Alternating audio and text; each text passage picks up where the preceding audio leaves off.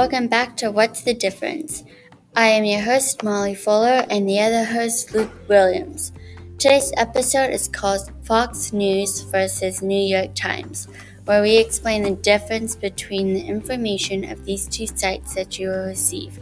Today's special guest is Luke Hampton, who is a news critique. Hello, Luke. How are you today? Good. How are you doing? I'm well. So, Luke Hampton, what might be the difference of the quality of information that you may read in the New York Times articles versus watching the news on Fox? Well, with a news article, there's like a more in-depth approach. If you were to read a three-page article, you get more detailed explanation of the news.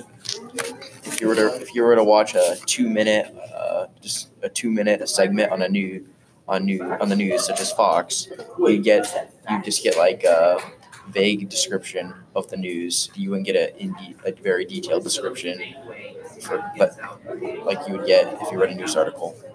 True, because when you're watching the news on Fox, like they just say the one little segment of an actual truth, like part of the news that you are receiving, and then also when you're reading the article, you get um, all of the information that they got and from all the sources versus on Fox News. You hear that little segment, and then you um, like, and then after that one little segment, you just get the anchor's opinions.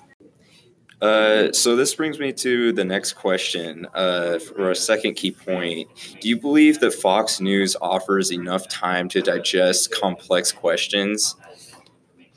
Uh, definitely not. I feel like you need a you have time to process it and like a short like segment on it definitely does not give you enough time to like process the information.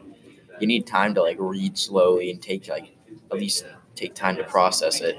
Fox if you have two minutes to process something versus an hour you're not going to think much about it and your opinion may change if you have more time to process it. So do you believe that uh, an article like such as the New York Times gives you more time to actually learn quality information and opposed to a like two minute two minute segment like Fox News. I definitely agree with that. I think an article definitely like is way better for you for your uh, for to re- a better way to receive the news than a two minute news segment.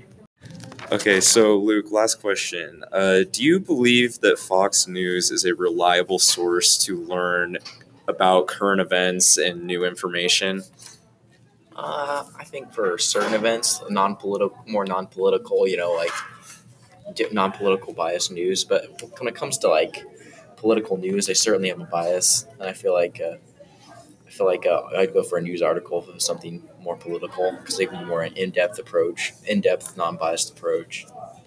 Yeah, because I think Fox News is based on. Um, talking about Republican news. And if you're a Democrat and you're listening to Fox News, you don't know you are only hearing about Republican news and not Democrat. And whereas New York Times, it's like non-biased. It talks about both sides.